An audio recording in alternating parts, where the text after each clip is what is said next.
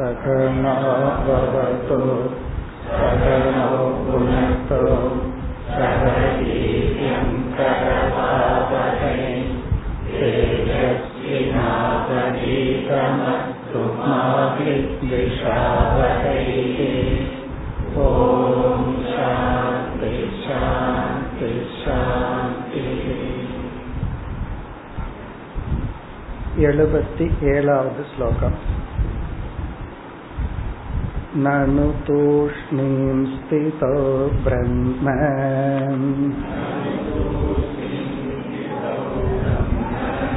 आनन्दश्चेद्भाति लौकिकाः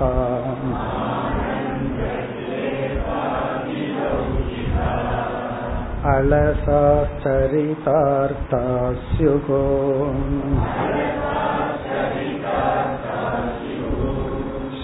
शास्त्रेण गुरुनात्र किम्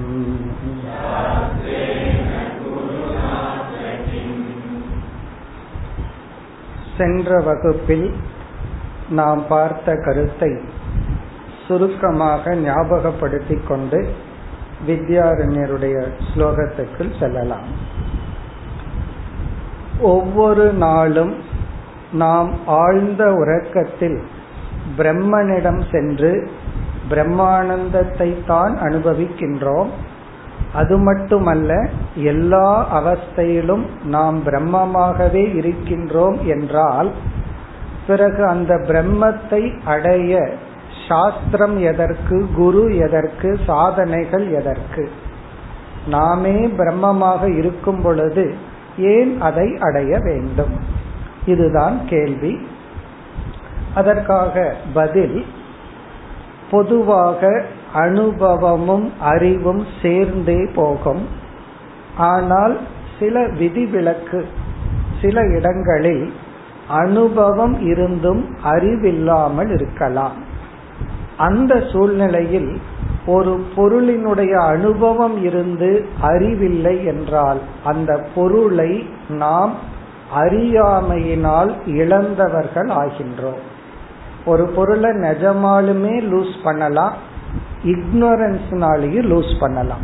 அறியாமையினால் ஒரு பொருளை இழக்கலாம்.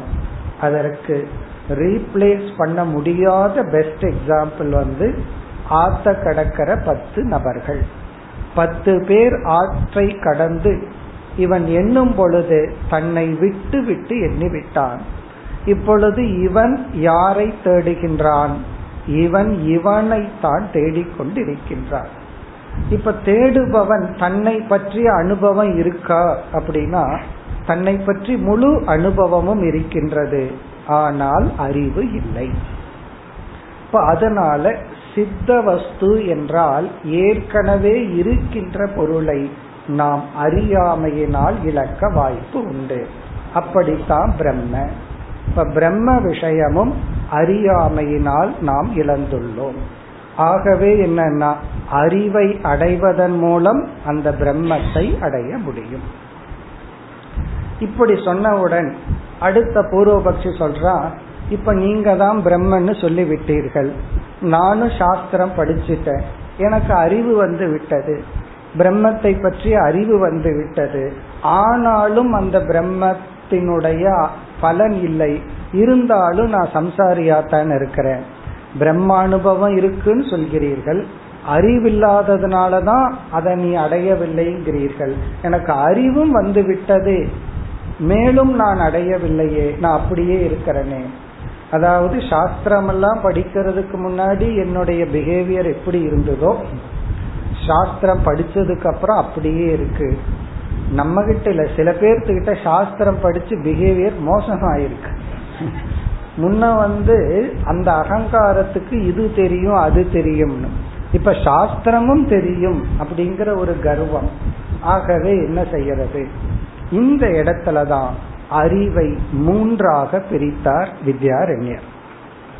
ஒன்று சப்த ஞானம். வெறும் சவுண்ட் நாலேஜ் அதுக்கு நம்ம என்ன உதாரணம் பார்த்தோம்? திருக்குறளை பொருள் தெரியாம மனப்பாடம் பண்றது. அல்லது வேத மந்திரங்கள் சகசரநாமங்கள் இவைகளை எல்லாம் அப்பொருள் தெரியாமல் ருத்ரம் புருஷ சூக்தம் இவைகளெல்லாம் பொருள் தெரியாம நம்ம சொல்லிட்டு இருக்கோம். இது சப்த ஞானம். பிறகு இலக்கண அறிவு இருந்தால் பொருளோடு நாம் புரிஞ்சிருப்போம். அறிவு நமக்கு இருக்கும். அதுக்கு நம்ம பார்த்த உதாரணம் வந்து ஒரு இரண்டாம் கிளாஸ் படிக்கிற பையன் வந்து திருக்குறளை அர்த்தத்தோட சொல்றான். கடவுள் வாழ்த்து வான் சிறப்பு நட்பை பத்தி எல்லாம். அவனுக்கு என்ன அது புரிஞ்சிருக்கும்? இப்ப அந்த அறிவு நமக்கு வரணும் என்றால் அவனுக்கு அதற்குரிய வயது வந்திருக்கணும். இப்ப அர்த்த ஞானமும் இருக்கலாம். ஆனால் அதனுடைய ஸ்பிரிட் அதை புரிஞ்சுக்கிற சக்தி இல்லாமல் இருக்கலாம். அதே போல சப்த ஞானம் அர்த்த ஞானம் பிறகு அந்த உண்மையை புரிதல். அந்த புரிஞ்சுக்கிறது அவகதிங்கிறது அர்த்த ஞானத்துக்கு அப்பாற்பட்டது. இப்ப இந்த இடத்துலதான் நம்ம பார்த்தோம். இந்த விஷயங்கள் எனக்கு அர்த்தம் புரிஞ்சிருந்தாலும் நம்ம அஜானத்தோட பழைய பிஹேவியரோட இருக்கிறது இரண்டு இடத்துலன்னு பார்த்தோம். ஒன்று தர்மா தர்ம விஷயத்தில் இனி ஒன்று சத்தியமித்யா விஷயத்தில். இப்ப உதாரணமா எப்படியெல்லாம் யோகாசனம் செய்தால் உடல் ஆரோக்கியமா இருக்கும் அப்படின்னு நமக்கு தெரியல. உடனே கோர்ஸ் அட்டன் பண்றோம். அவர் படம் எல்லாம் போர்டில் போட்டு விளக்குறார். எப்படியெல்லாம் ஆசனம் செய்யணும்? அது மட்டுமல்ல செஞ்சு வேற காட்டுறார். ஒரு மாசம் கோர்ஸ் படிச்சுட்டு வந்த உடனே உடல் ஆரோக்கியத்தை அடைஞ்சிருக்குமா? கண்டிப்பா அடைஞ்சிருக்காரு. முன்ன வந்து என்னென்ன ஆசனம் பண்ணா நல்லதுங்கிற அறிவில்லை. இப்ப என்னென்ன ஆசனம் பண்ணா உடம்புல நோய் நீங்குங்கிற அறிவு இருக்கு. ஆனாலும் அதே நோயோட இருக்கிறோம். இதுல இருந்து என்ன தெரியுதுன்னா அந்த அறிவு நமக்கு பயன் தராது. அதே போல கோபப்படக்கூடாது பொறாமப்படக்கூடாது இப்படி இருக்கணும் அப்படின்னு மன ஆரோக்கிய சம்பந்தமான கீதையில வேல்யூஸ் எல்லாம் நம்ம படிச்சிருக்கிறோம். இந்த அறிவு நேரடியாக உடனடியாக நமக்கு பலனை தராது. பிறகு இந்த அறிவை நம்ம பயன்படுத்தி பலனை அடையணும். பிறகு சத்தியமித்யா விஷயத்துல பார்த்தோம். ஒருவருடைய மரணம் அறிவு பூர்வமா அவர் என்னுடைய துயரம் அவரை உயிர் கொண்டு வராதுன்னு தெரிந்தாலும் அதை கிரகிக்கிற மன பக்குவம் இல்லை என்றால் அந்த அறிவு இருந்தும் பயனில்லை. அப்படி பிரம்ம ஜானம்ங்கிற விஷயத்துல நமக்கு அறிவு இருக்காங்கிறதே ஒரு கேள்வி. அப்படியே அறிவு வந்தாலும் அந்த ஞான நிஷ்டை வந்தால்தான் பலன். அதற்கு மனம் பக்குவமாகி இருக்க வேண்டும். இந்த சாதன சதுஷ்டய சம்பத்தின் ஒரு ஸ்டேட்டஸ மைண்ட் அடைஞ்சு பிரம்ம விசாரம் பண்ணியிருந்தா நமக்கு பலன் கிடைக்கும். இதுதான் எண்பத்தி நான்காவது ஸ்லோகம் வரை வித்யாரண்யர் கூற இருக்கின்ற கருத்து. இனி வித்யாரண்யருடைய ஸ்லோகத்திற்கு செல்லலாம் எழுபத்தி எட்டாவது ஸ்லோகம் பாடம் பிரம்மேதி विद्युश्चेत्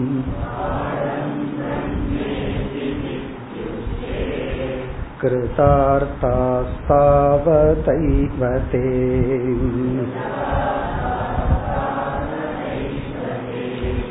गुरुशास्त्रे विनात्यन्तम्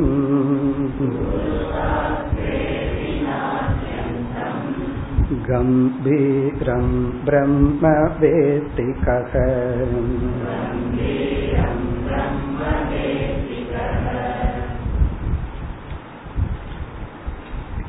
எழுபத்தி ஏழாவது ஸ்லோகம் பூர்வபக்ஷியினுடைய ஸ்லோகம் என்ன சந்தேகத்தை அவன் கேட்டான்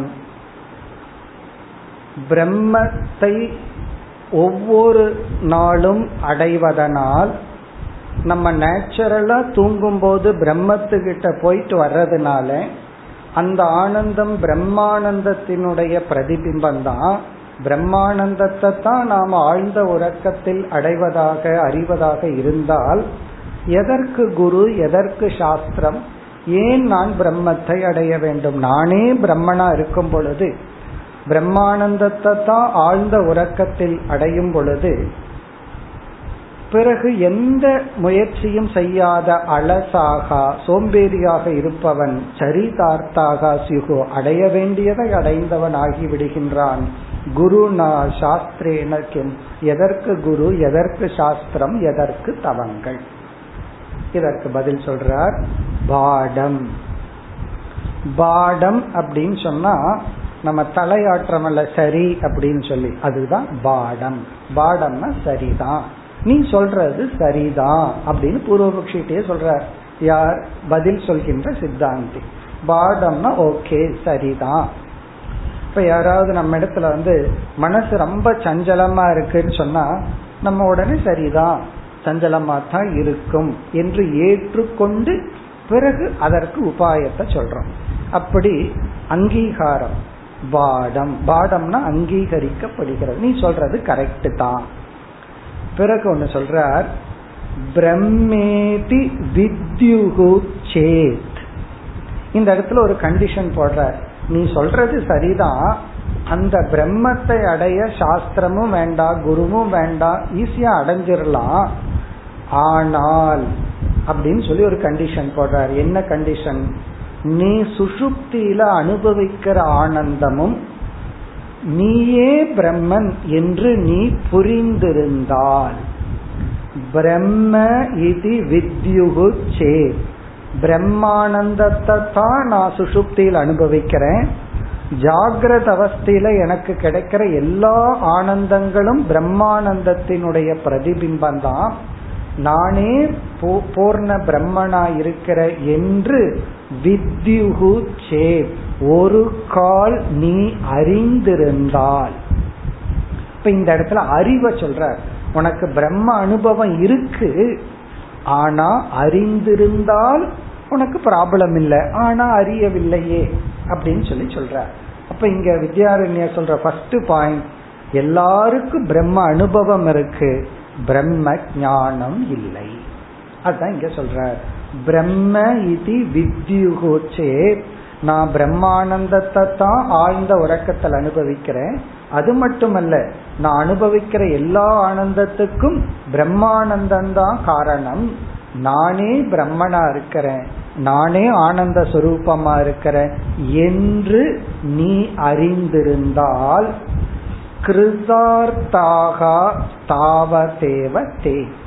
அந்த அறிந்த உடனே அந்த அறிவு உனக்கு வந்த உடனே தாவதா அப்பொழுதே தே உனக்கு கிருதார்த்ததா. கிருதார்த்தாகனா நீ மோட்சத்தை அடைந்தவன் ஆகின்றாய் கிருதார்த்தாக அப்படின்னு சொன்னா அடைய வேண்டியதை அடைந்தவன் மோக்ஷத்தை அடைந்தவன் முக்தன் ஆகின்றாய் அப்பொழுதே எப்பொழுது? நான் தான் பிரம்மன். நான் ஆழ்ந்த உறக்கத்துல பிரம்மங்கிட்ட தான் போறேன். நான் அனுபவிக்கிற அனைத்து ஆனந்தத்துக்கும் பிரம்மன்தான் காரணம் என்று உணர்ந்திருந்தால் நீ அப்பொழுதே மோட்சத்தை அடைந்தவன் ஆகின்றாய். உடனே நமக்கு சந்தேகம் வரல அது எப்படி? எல்லா ஆனந்தத்துக்கும் பிரம்மன் தான் காரணம்னா மோட்சத்தை நான் எப்படி உடனே அடைஞ்சவனாகிறேன்? இப்போ அதை ரிவர்ஸா திங்க் பண்ணி பார்ப்போம்.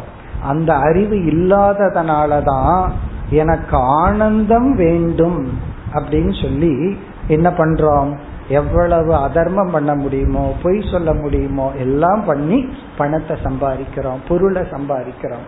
ஆனா வேண்டுங்கிறது என்ன? ஆனந்தம் வேண்டும். ஒரு ஸ்லோகமே இருக்கு. இவனுக்கு வந்து சுகம் வேணும்னு சொல்லி கஷ்டப்பட்டு துக்கத்துக்கு சாதனையான பாவத்தை சம்பாதிக்கிறானா? ஆனா இவன் வேணுங்கிறது என்னன்னா சுகம். இன்பம் வேணும்னு சொல்லி இவன் சம்பாதிக்கிறது என்னன்னா பாபம் எத்தனை அதர்மத்தை வேணாலும் பொருளுக்காக பணத்துக்காக நான் செய்ய தயாரா இருக்கேன். அப்ப இவனுக்கு என்ன கிடைக்குதுன்னா பாபம் கிடைக்குது.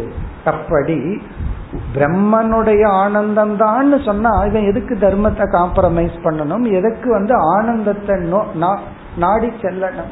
எதற்கு தான் துக்கப்படணும்?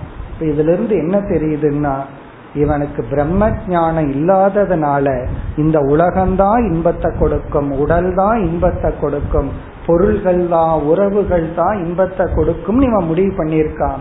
இதுல இருந்து என்ன தெரியுதுன்னா இந்த இதுக்கெல்லாம் பிரம்மானந்தம் தான் காரணம்னு தெரியவில்லை.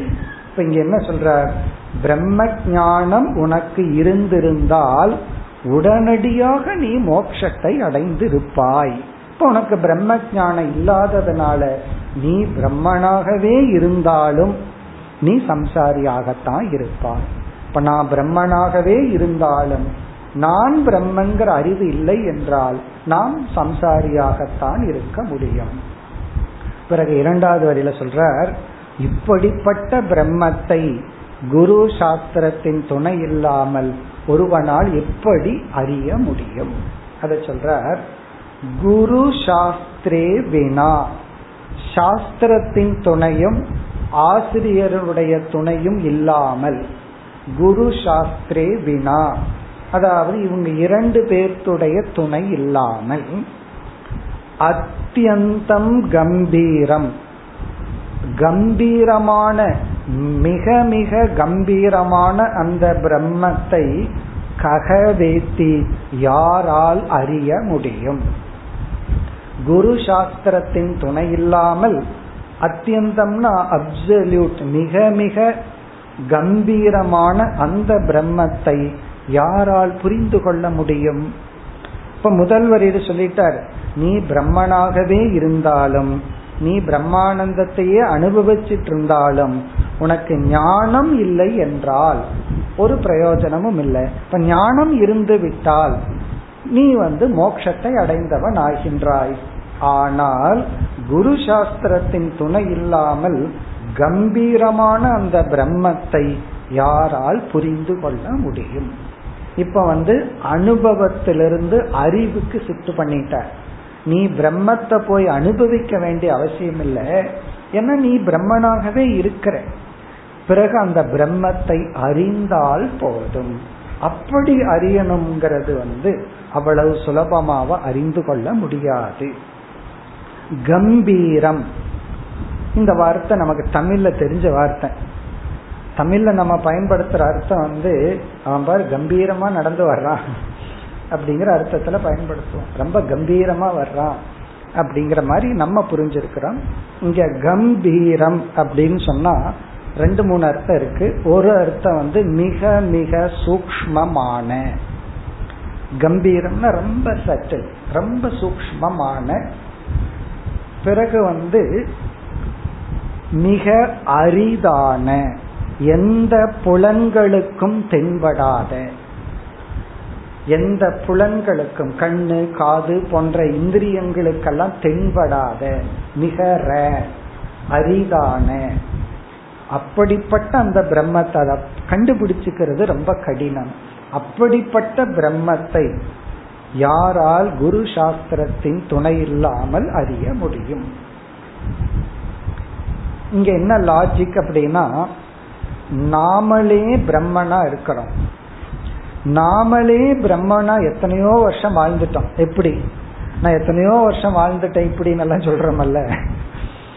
அப்படி எத்தனையோ வருஷம் நம்ம பிரம்மனா வாழ்ந்துட்டோம். அத்தனை வருஷம் நம்ம மனசு காட்டி கொடுக்காதது எப்ப நமக்கு காட்டி கொடுத்துரும்? நம்ம உண்மைய. அப்போ வெளியிருந்து நமக்கு அறிவு தேவை.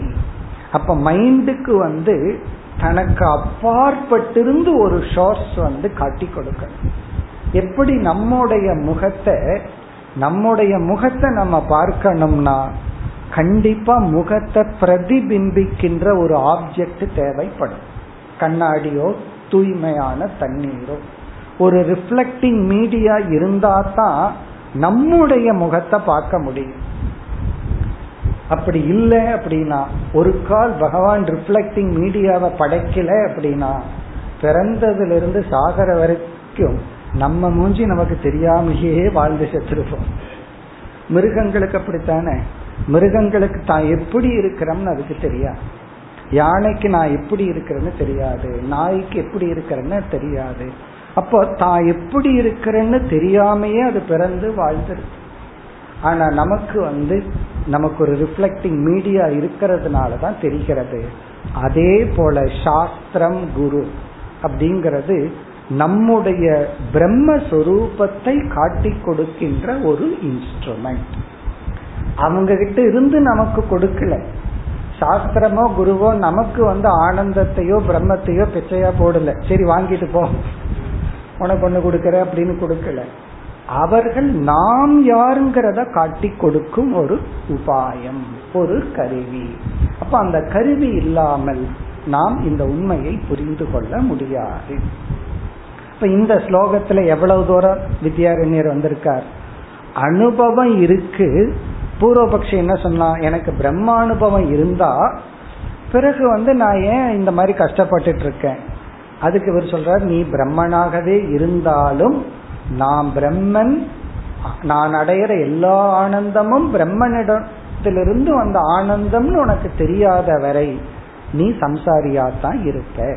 ஆகவே இப்பொழுது பிரம்மத்தை நீ தெரிந்து கொள்ள வேண்டும் அப்படின்னு சொல்லிட்டார் உடனே அடுத்த ஸ்லோகத்துல சொல்றான் இப்ப நீங்க சொல்லிட்டீங்கல்ல எனக்கு தெரிஞ்சாச்சு. ஆனா இன்னும் நான் அப்படியே தானே இருக்கேன் அப்படின்னு சொல்லி சொல்றான். இப்ப எனக்கு அறிவு வந்தாச்சு. ஏன்னா நீங்க சொல்லிட்டீங்க பிரம்மன் தான் முன்ன தூக்கத்துல எங்க போயிட்டு வந்தீங்கன்னா தெரியாதுன்னு சொல்லுவேன் இப்ப நீங்க சொல்லிட்டீங்க நான் பிரம்மத்திட்ட போயிட்டு வந்தேன்னு சொல்றேனே எனக்கு தெரிஞ்சு போச்சு. இப்ப பிரம்மன் என்னன்னு எனக்கு தெரிஞ்சாச்சு. ஆனா இன்னும் நான் அதே சம்சாரியா தானே இருக்கேன்.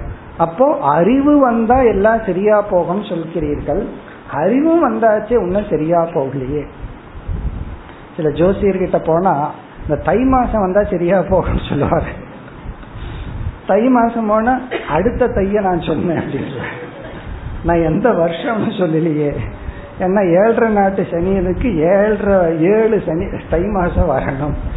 அப்போ அது போலதான் இருக்கு. தை மாசம் வந்தா இன்னும் மூணு மாசத்துல சரியாயிருந்துருவாரு மூணு மாசத்துக்கு அப்புறம் போனா இன்னும் ஒரு மூணு மாசம்ங்கிறது போல அறிஞ்சா சரியா போயிரும்னு சொன்னீங்களே இப்ப நான் எனக்கு தெரிஞ்சு போச்சு நீங்க தானே சொல்லிட்டீங்க. நான் பிரம்மத்துக்கிட்ட தான் போறேன் பிரம்மானந்தத்தை தான் அனுபவிக்கிறேன். எனக்கு தெரிஞ்சாச்சு நான் இன்னும் அப்படியே தானே சம்சாரியா இருக்கேன். அப்போ அறிவை எப்படி நீங்க சாதனையா சொல்ல முடியும்? என்று அடுத்த ஸ்லோகத்துல வர அப்பொழுதுதான் வித்யாரண்யர் அறிவர் நம்ம பார்த்த மூணு ஸ்டேஜா பிரிக்கிறார். சப்த ஞானம் அர்த்த ஞானம் பிறகு உணர்தல். புரிந்து கொள்ளுதல் அப்படின்னு சொல்லி இந்த அறிவை மூணா பிரிக்கிறார் நீ அறிஞ்ச அறிவு எப்படிப்பட்டதுன்னு கேள்வி எல்லாம் கேட்டு அடுத்த ஸ்லோகம் जानाम्यहं त्वदुक्त्याद्य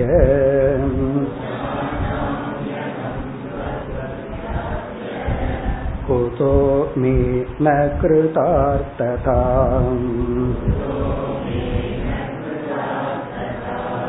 शृण्वत्र त्वादृशो वृत्तम्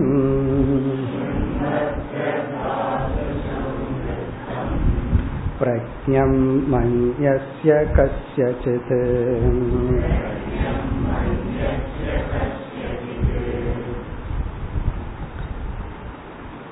சென்ற ஸ்லோகத்தில் வித்யாரண்யர் கூறினார் நீ பிரம்மானந்தத்தை அனுபவிச்சுட்டு இருந்தாலும் பிரம்மனா இருந்தாலும் அந்த பிரம்மத்தை பற்றிய அறிவை அடையாத வரை நீ உன்னை அப்ரம்மன் நினைச்சிட்டு நீ துயரப்பட்டுட்டு இருப்ப அப்படின்னு சொன்னார்.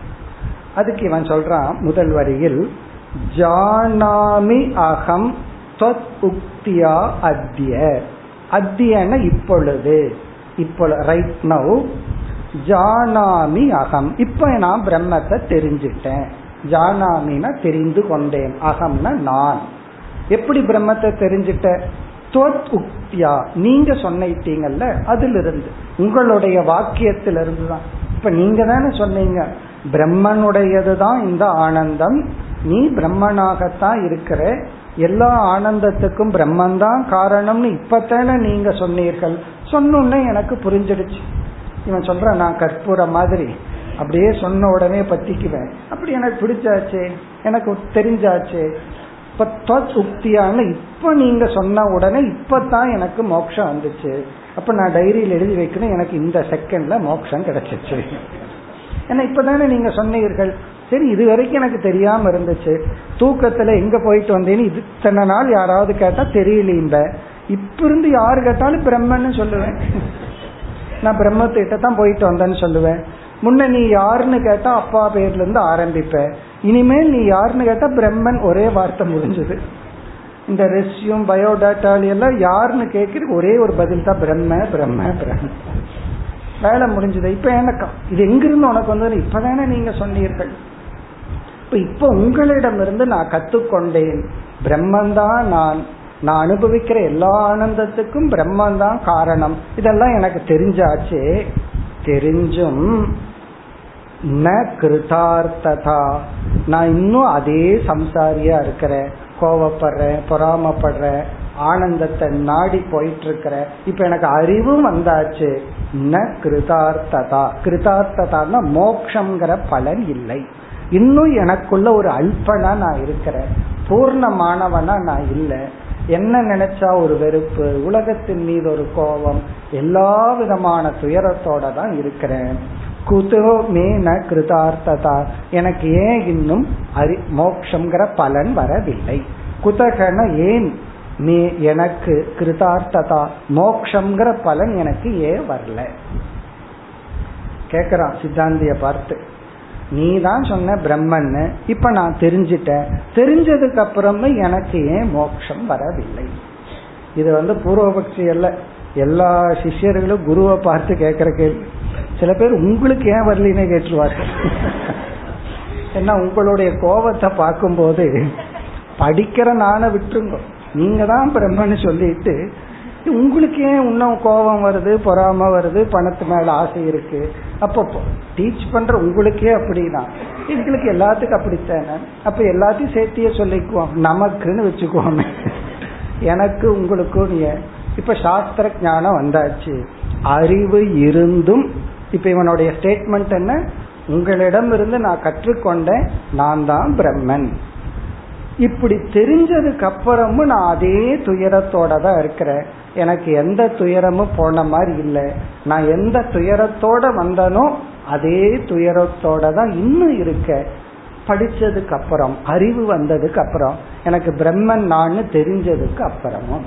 இதுதான் அவனுடைய ஸ்டேட்மெண்ட் அதுக்கு வந்து வித்யாரண்யர் இரண்டாவது வரியிலிருந்து பதில் ஆரம்பிக்கின்றார். இப்ப முதல் வரியில வந்து இங்க பூர்வபக்ஷிய கரெக்டா புரிஞ்சுக்கணும். அவன் என்ன சொல்றான்? ஜானாமி அகம். இப்ப எனக்கு தெரியும். நீங்க சொன்னதுனால ரைட் நவ் அத்தியான ரைட் நவ் இப்ப நான் தெரிஞ்சுட்டேன். இருந்தாலும் குதக மே மே எனக்கு ஏன்? குதக ந கிருதார்த்ததா? எனக்கு இன்னும் ஏன் மோட்சம் வரல? அப்படித்தானே நமக்குள்ளேயே வர்ற சந்தேகம். பூர்வபக்ஷியை விட்டுருவோம். இத்தனை வருஷம் படிச்சுட்டோம். இன்னும் நான் அப்படியே தான் இருக்கேன். பையன் மேல மனைவி மக்கள் மேல யாரு மேலையும் பற்று போகல. கோபம் போகல பொறாம போகல. அந்த கிருதார்த்ததான்னா மன நிறைவு. இன்னும் எனக்கு மனசு நிறையலையே. மனசை பார்த்தோம்னா ஏதோ ஒரு ஏக்கம் இருந்துட்டு தானே இருக்கு. எனக்கு அறிவு வந்த பிறகும். இப்படி சொன்ன உடனே உன்னுடைய அறிவை பத்தி நான் ஒன்னு சொல்றேன் ஒரு கதை சொல்றேன்னு சொல்லி ஆரம்பிக்கிறேன் நான் வந்து ஒரு ஒரு எக்ஸாம்பிள் ஒன்று சொல்றேன். எக்ஸாம்பிள் அடுத்த ஸ்லோகத்துல சொல்லுவேன். இங்க ஒரு எக்ஸாம்பிள் சொல்றேன்னு சொல்ற ஸ்ருணு அத்திர ஏ சிஷ்யா நீ கேள். அல்லது ஏ பூர்வபக்ஷிய ஸ்ருணு நீ இப்ப கேளு அத்திர இந்த விஷயத்தில் நீ சொல்ற இந்த விஷயத்துல துவாதிருஷக விருத்தம் பிரக்ஞம் மன்யசிய கசியச்சித்து கசியச்சித் எவனோ ஒருவனுடைய ஒரு எக்ஸாம்பிள் சொல்ல போறேன்னு சொல்ற கசியச்சித் யாரோ ஒருவனுடைய பிரக்ஞம் மன்யசிய அவன் யார் அப்படின்னா பிரக்ஞம் மன்யசிய தன்னை அறிவாளி என்று கற்பனை செய்து கொண்டிருக்கின்ற ஒருவனுடைய. பிரக்ஞம் மன்யசியனா தன்னை அறிவாளின்னு நினைச்சிட்டு இருக்கிற ஒருவனுடைய தன்னை அறிவாளின்னு நினைச்சிட்டு இருக்கிறான்னு சொல்றதுல இருந்து என்ன அர்த்தம்? அதை நம்ம புரிஞ்சுக்கணும். தன்னை அறிவாளின்னு நினைத்து கொண்டிருக்கின்ற ஒருவனுடைய துவாதிருஷோ விருத்தம். அவனுடைய இந்த ஒரு நடவடிக்கையை நான் இப்பொழுது சொல்றேன் நீ கேட்பாயாக.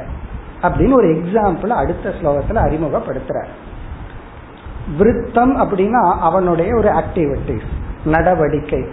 துவாதிருஷோ அப்படின்னா உன்னை போல. உன்னை போலன்னு வேற சொல்லிட்டார். உன்னை போல தன்னை அறிவாளின்னு நினைச்சிட்டு இருக்கிற ஒருத்தனுடைய ஒரு செயல்பாட்டு செயல்பாட்டை இப்பொழுது கேள். இங்க விருத்தம்னா செயல்பாடு. அவனுடைய ஒரு செயல்பாடு. உன்னை போல துவாதிருஷகன உன்னை போல பிரக்ஞம் மன்யசிய தன்னை அறிவாளின்னு நினைச்சிட்டு இருக்கிற கசியச்சித் யாரோ ஒருத்தனுடைய நடவடிக்கையை செயல்பாட்டை இப்பொழுது நீ கேள் அப்படின்னு சொல்லி ஒரு எக்ஸாம்பிள் ஒன்று அடுத்த ஸ்லோகத்துல அறிமுகப்படுத்துறார் எண்பதாவது ஸ்லோகம் चतुर्वेदविदे देयम्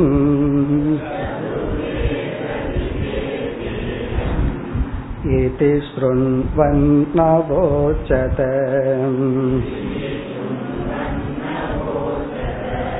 वेदाश्चत्वार इत्येवम्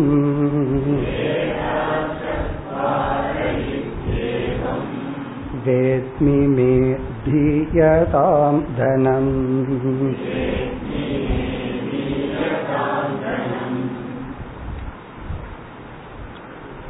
இங்க எக்ஸாம்பிள் உதாகரணத்தை கூறுகின்றார் அந்த காலத்துல எல்லாம் குரு குலத்திலிருந்து வேதம் எல்லாம் படிச்சுட்டு வந்ததுக்கு அப்புறம் ராஜா கிட்ட போய் அதான் அதை ஒப்பிப்பான்.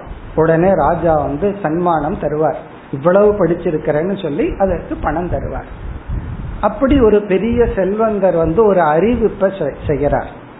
நான்கு வேதங்களையும் படித்தவர்களுக்கு இவ்வளவு பணம் கொடுக்கப்படும் அப்படின்னு ஒரு அறிவிப்பை செய்கிறார். அதாவது நான்கு வேதங்களையும் படிச்சிருக்க படிச்சவங்களுக்கு இத்தனை பணம் கொடுக்கப்படும். இவ்வளவு தனம் கொடுக்கப்படும். இந்த அறிவிப்பை கேட்டுட்டு ஒருத்தன் போறான். போய் சொல்றான் எனக்கு பணம் கொடுங்க அப்படி. என்ன அறிவிப்பை பார்த்தேன். நான்கு வேதங்களை படிச்சவங்களுக்கு இவ்வளவு பணம் கொடுக்கப்படும். உங்க அறிவிப்பை பார்த்தேன். எனக்கு பணம் கொடுங்கன்னு கேக்குறான். அதுக்கு இவருக்கு உனக்கு என்ன தெரியும்னா எனக்கு வேதம் நாலுன்னு தெரியும். அவ்வளவுதான்.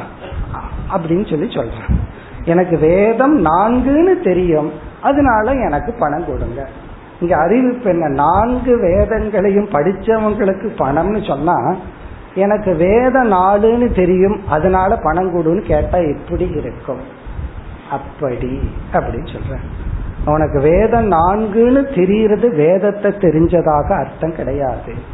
அப்படி சொல்ற ஒரு ஆசிரமத்தில் ஒரு பிரம்மச்சாரிஜி இந்த மாதிரி ஒரு ஜோக் பண்ணுவார். எனக்கு கட்டோபனிஷத் தெரியும் முண்டகோபனிஷத் தெரியும் அப்படின்னு சொல்லுவார். அவர் வந்து சாஸ்திரம் படிக்கிறதுல அவ்வளோ இன்ட்ரெஸ்ட் இல்லை. புக் டிபார்ட்மெண்ட்ல சேல்ஸ் பண்ணுவார். அதனால எனக்கு கட்டோபனிஷத் தெரியும் எழுபது ரூபா. கேனோபனிஷத் தெரியும் இருபது ரூபா அப்படின்பார் அப்படின்னு என்னன்னா அந்தந்த உபனிஷத்துக்கு எவ்வளவு ரூபாய்னு தெரியும். ஏன்னா அவர் அதானே பண்ணிட்டு இருந்தார். புக் டிபார்ட்மெண்ட்ல புஸ்தகத்தை வித்துட்டு இருப்பார் அதனால அவர் சொல்லுவார் எனக்கு கடோபனிஷத் தெரியும் கேனோபனிஷத் தெரியும். ஒவ்வொரு உபனிஷத்தும் எனக்கு தெரியும்னா எவ்வளவு விலைன்னு தெரியும். அது போல இது நான்கு வேதத்தை படிச்சவங்களுக்கு பணம் கொடுக்கப்படும்னா எனக்கு வேத நாடுன்னு தெரியும். அதனால பணம் கொடுன்னு கேட்டா அவனுடைய அறிவு எப்படியோ அப்படி நீ சொல்வது நாலு பிரம்மங்கிற வார்த்தைய தெரிஞ்சிட்டு நான் பிரம்மத்தை பற்றிய அறிவை அடைந்து விட்டேன்னு சொல்றேன். பிரம்மங்கிற சொல்லுதான் தெரிஞ்சிருக்கிறோம். அந்த பிரம்மங்கிற வார்த்தைய சப்தத்தை மட்டும் கேட்டுட்டு நான் பிரம்மத்தை புரிஞ்சுட்டேன். புரிஞ்சுட்டு எனக்கு வந்து ஒரு பலனும் இல்லையே. நான் இன்னும் அப்படியே இருக்கிறேன்னு நீ சொல்றது. உன்னுடைய அறிவு அப்படிப்பட்டது. அப்படி ஆரம்பிச்சுதான் அந்த அறிவை அப்படியே பிரிக்கிறார். சப்த ஞானம் அர்த்த ஞானம்னு அப்படியே படிப்படியா பிரிக்கிறார். இப்ப ஸ்லோகத்திற்குள் சென்றால் சதுர்வேத விதே சதுர்வேதகன நான்கு வேதங்கள் விதே என்றால் அறிந்தவர்களுக்கு. நான்கு வேதங்களையும் அறிந்தவர்களுக்கு தேயம் இதி. தேயம்னா இவ்வளவு பணம் கொடுக்கப்படும். இவ்வளவு சன்மானம் கொடுக்கப்படும். அது பணமா இருக்கலாம் பசுவா இருக்கலாம் நிலமா இருக்கலாம். தேயம். ஒருத்தர் அனௌன்ஸ் பண்ற நான்கு வேதத்தையும் படிச்சவங்களுக்கு இவ்வளவு பொருள்கள் கொடுக்கப்படும். ஈதி சுருண்வன் அவோச்சத இதை கேட்ட ஒருவன் இவ்வாறு கூறினான். சுருண்வன்னா இது இந்த அனௌன்ஸ்மெண்ட்டை ஒருத்தன் கேட்டுட்டான். கேட்டுட்டு அவோச்சத அவன் கீழ்கண்டவாறு சொல்றான். என்னன்னு சொல்றான்? வேதாகா சத்வாரக இத்தியேவம் வேத்மி. வேதங்கள் நான்கு என்று நான் அறிவேன். வேதாகா சத்வாரக இத்தியேவம் வேதம் நான்கு என்று நான் அறிவேன். மே தீயதாம் தனம். ஆகவே எனக்கு பணம் கொடுங்கள். மேனா எனக்கு தீயதாம்னா கொடுங்கள் தனம். நீங்க பிராமிஸ் பண்ண பணத்தை எனக்கு கொடுங்க. எனக்கு எவ்வளவு தெரியும்? இத்தியேவம். வேத நான்குங்கிறது மட்டும் எனக்கு தெரியும். நீங்க என்ன சொன்னீங்க? நான்கு வேதத்தை அறிந்தவர்களுக்கு பணம் கொடுக்கப்படும்னா வேதம் நாலுன்னு எனக்கு தெரியும். ஆகவே எனக்கு பணம் கொடுங்கள். அப்படின்னு ஒருத்தன் சொல்லியிருக்கான். யாருன்னா உன்னை போல புத்திசாலி. இவன் சொன்னானே எனக்கு பிரம்மன் தெரியும். அப்படின்னு நீ சொல்றது எப்படி இருக்குன்னா எனக்கு நான் தான் பிரம்மத்தை பத்தி படிச்சிருக்கிறேனே. அப்படின்னு நீ சொல்றது எனக்கு வேத நாளுன்னு தெரியும் அதனால காசு கொடுங்கன்னு சொல்ற மாதிரி இருக்கு. இதை அடுத்த ஸ்லோகத்தில் மேலும் விளக்குகின்றார். சங்கியா மே வைஷஜானாதி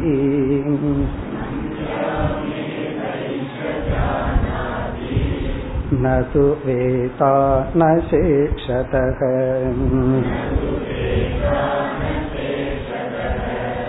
यदि तर्हि त्वमप्येवम् नाशेषं ब्रह्म वेत्सिः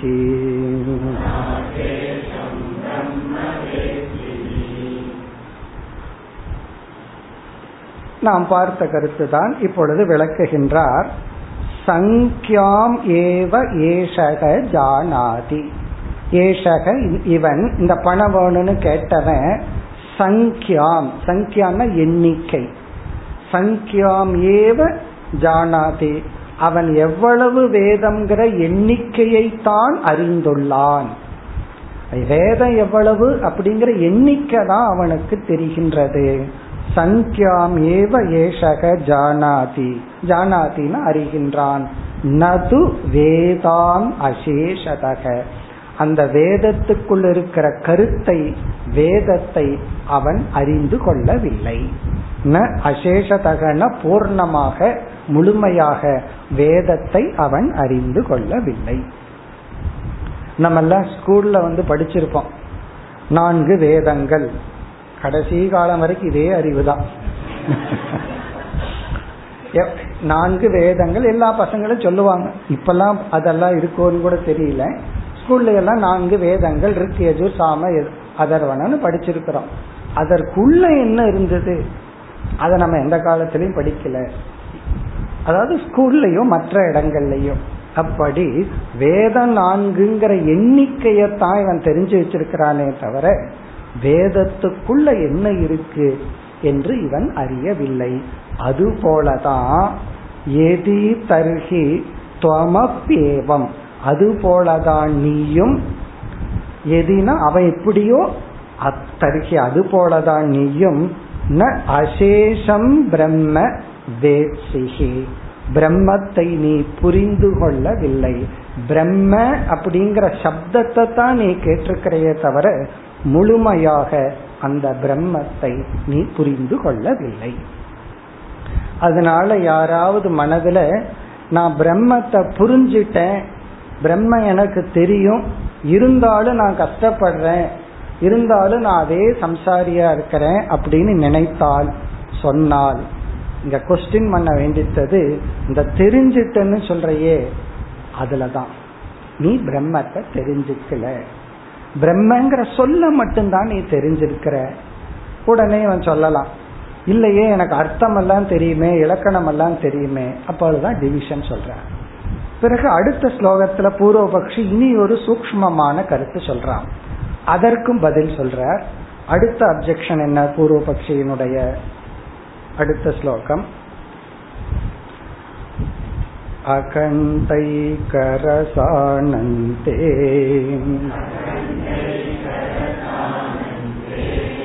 माया तत्कार्यवर्जिते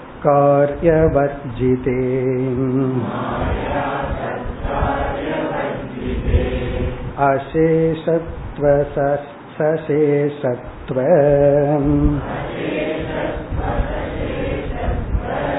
वार्तावसर एव कः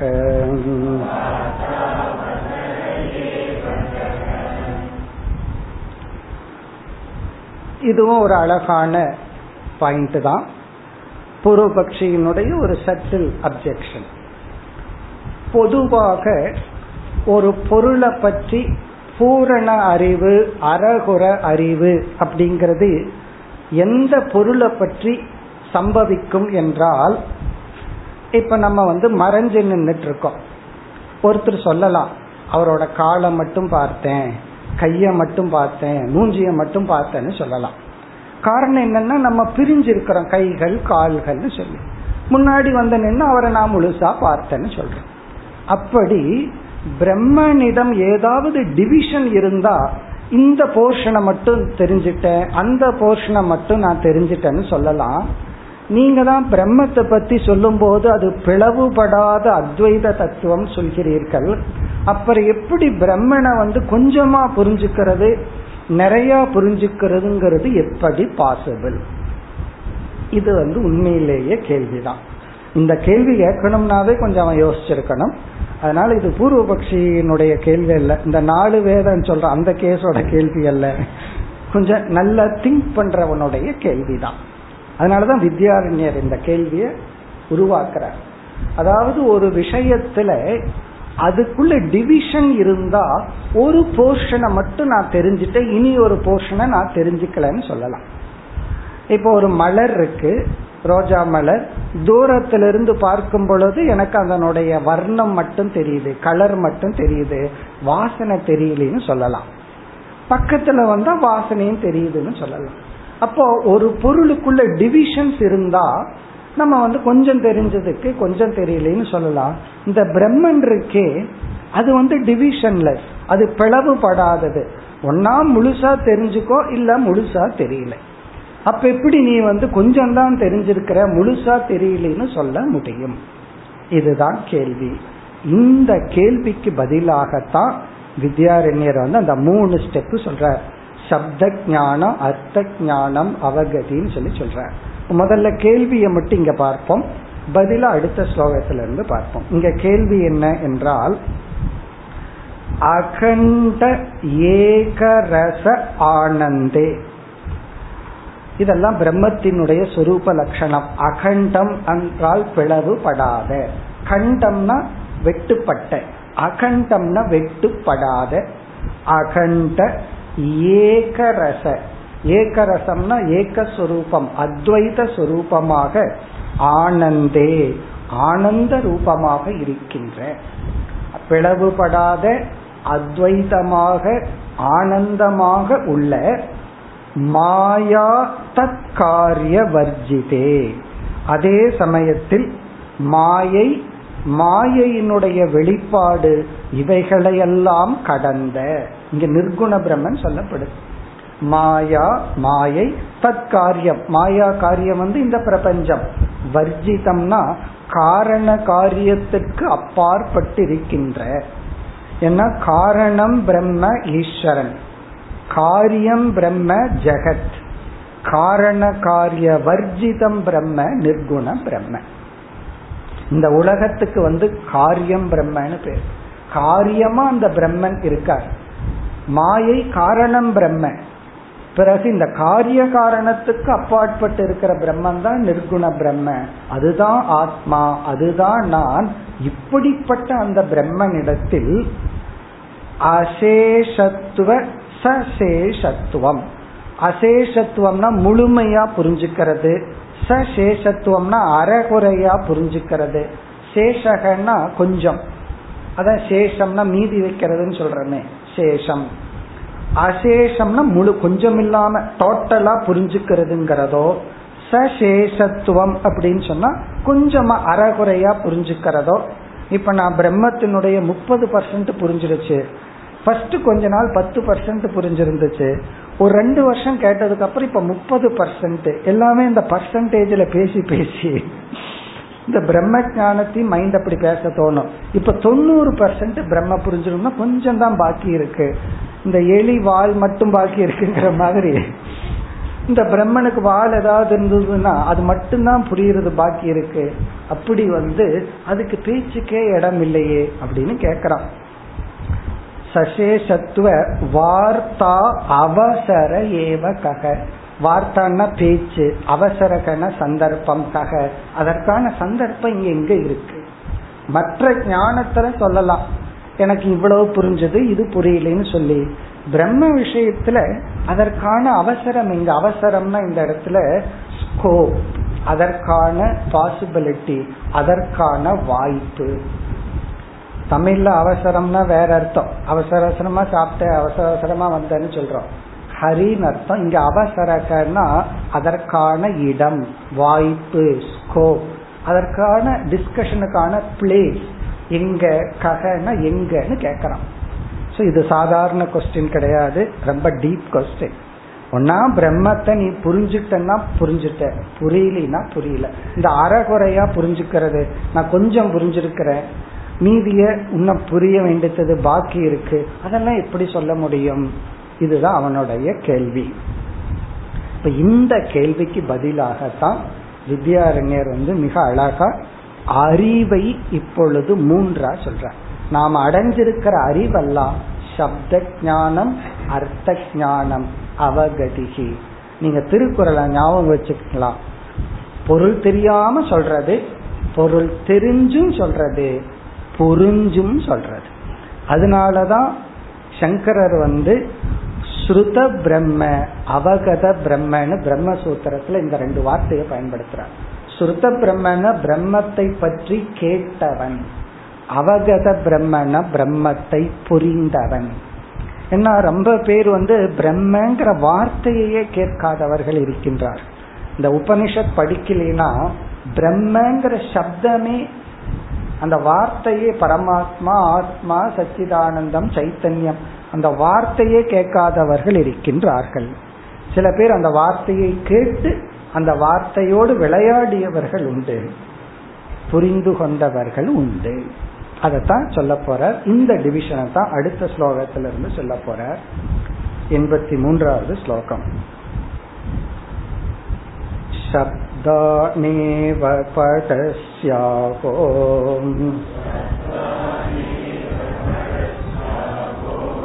तेषामर्थं च पश्यसि शब्दपाठेऽर्थबोधस्ते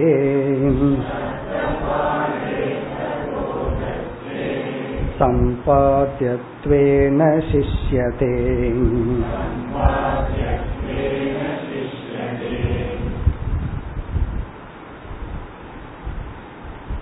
முதல்ல கேள்விக்கு என்ன பதில்னு பார்ப்போம் ஏன்னா இந்த கேள்வியே முதல்ல கொஞ்சம் புரியுற மாதிரி இருக்கலாம் புரியாத மாதிரி இருக்கலாம் அதனால இங்க கேள்வி என்னன்னா பிளவுபட்ட டிவிஷன்ஸ் உடைய ஒரு பொருளை வந்து கொஞ்சம் புரிஞ்சுக்கலாம் ரொம்ப புரிஞ்சுக்கலாம் டிவிஷன் இல்லாத ஒரு பொருளை ஒன்னா முழுமையா புரிஞ்சுக்கணும் இல்ல முழுமையா புரிஞ்சுக்க முடியாது. பிரம்மந்தா இரண்டற்ற அத்வைத தத்துவம். அதை எப்படி கொஞ்சம் கொஞ்சமா புரிஞ்சுக்க முடியும்? அதுதான் கேள்வி. இங்க பதில் இப்ப எப்படி சொல்றார்? டெக்னிக்கலி அது கரெக்டாக இருந்தாலும் தர்க்கப்படி அப்படி இருந்தாலும் பிரம்மங்கிற விஷயத்துல அது உண்மைதான். அதாவது வந்து இதுக்கு இனி ஒரு எக்ஸாம்பிள் சொன்னா புரிஞ்சிடும் கயிற்ற பாம்பா பார்த்துட்டு இருக்கிறோம் நமக்கு ஞானம் வந்த உடனே இப்ப பாதி பாம்பு போயிடுச்சு பாதி கயிறு தெரிஞ்சிடுச்சு இன்னும் மீதி கயிறு மீதி பாம்பு இருக்குன்னு சொல்லுவோமா? ஒன்னா முழுமையா கயிறை புரிஞ்சா பாம்பு போகும். அதே போல இந்த உலகம் முழுமையா மித்தியான புரிஞ்சா அதிர்ஷ்டான பிரம்மன்னு புரியும். எனக்கு பாதி புரிஞ்சிருக்கு பாதி புரியலின்னு எப்படி சொல்ல முடியும்? லாஜிக்கலா அப்படி கரெக்டா இருந்தாலும் இங்க பதில் என்னன்னா இந்த பிரம்மத்தின் மீது எவ்வளவோ கோஷங்கள் அஞ்சு கோஷத்தை ஏற்றி வச்சிருக்கிறோம். நம்ம ஒவ்வொரு கோஷமா நீக்கிட்டு வர்றோம். முதல்ல இந்த உடம்பு தான் பிரம்மன் நினைச்சிட்டு இருக்கோம். இப்போ உடம்ப நீக்கிட்டு அடுத்த ஸ்டெப் போறோம். அப்ப இந்த இடத்துல நீயே பிரம்மனா இருந்தா நீ எப்படி பிரம்மத்து பக்கத்துல கொஞ்சம் கொஞ்சமா போயிட்டு இருக்கிறன்னு சொல்ல முடியும்னு ஒருவர் கேள்வி கேட்கிறாருன்னு வச்சுக்கோமே. நம்ம சொல்றோம் அன்னமய கோஷத்தை நீக்கியவன் ஒரு ஸ்டெப் பிரம்மத்துக்கிட்ட போயிட்டான். பிராணமய கோஷத்தை நீக்கியவன் அடுத்த ஸ்டெப் போயிட்டான். நீயே பிரம்மன் உங்ககிட்ட இப்படி ஸ்டெப் ஸ்டெப்பா போக முடியும்னு கேள்வி கேட்டா என்ன பதில் சொல்லுவோம்? பிரம்மத்துக்கிட்ட போறதுங்கிறது உன்னுடைய அறியாமையை நீக்குவது. உன்னுடைய அறியாமையில அஞ்சு ஸ்டெப்பான அத்தியாசம் பண்ணி வச்சிருக்கிற. ஒவ்வொரு ஸ்டெப்பா நீக்கிட்டு வர்றது தான் சொல்றோம். உண்மையிலேயே பிரம்மத்துக்கிட்ட போறதுங்கிற அர்த்தம் அல்ல.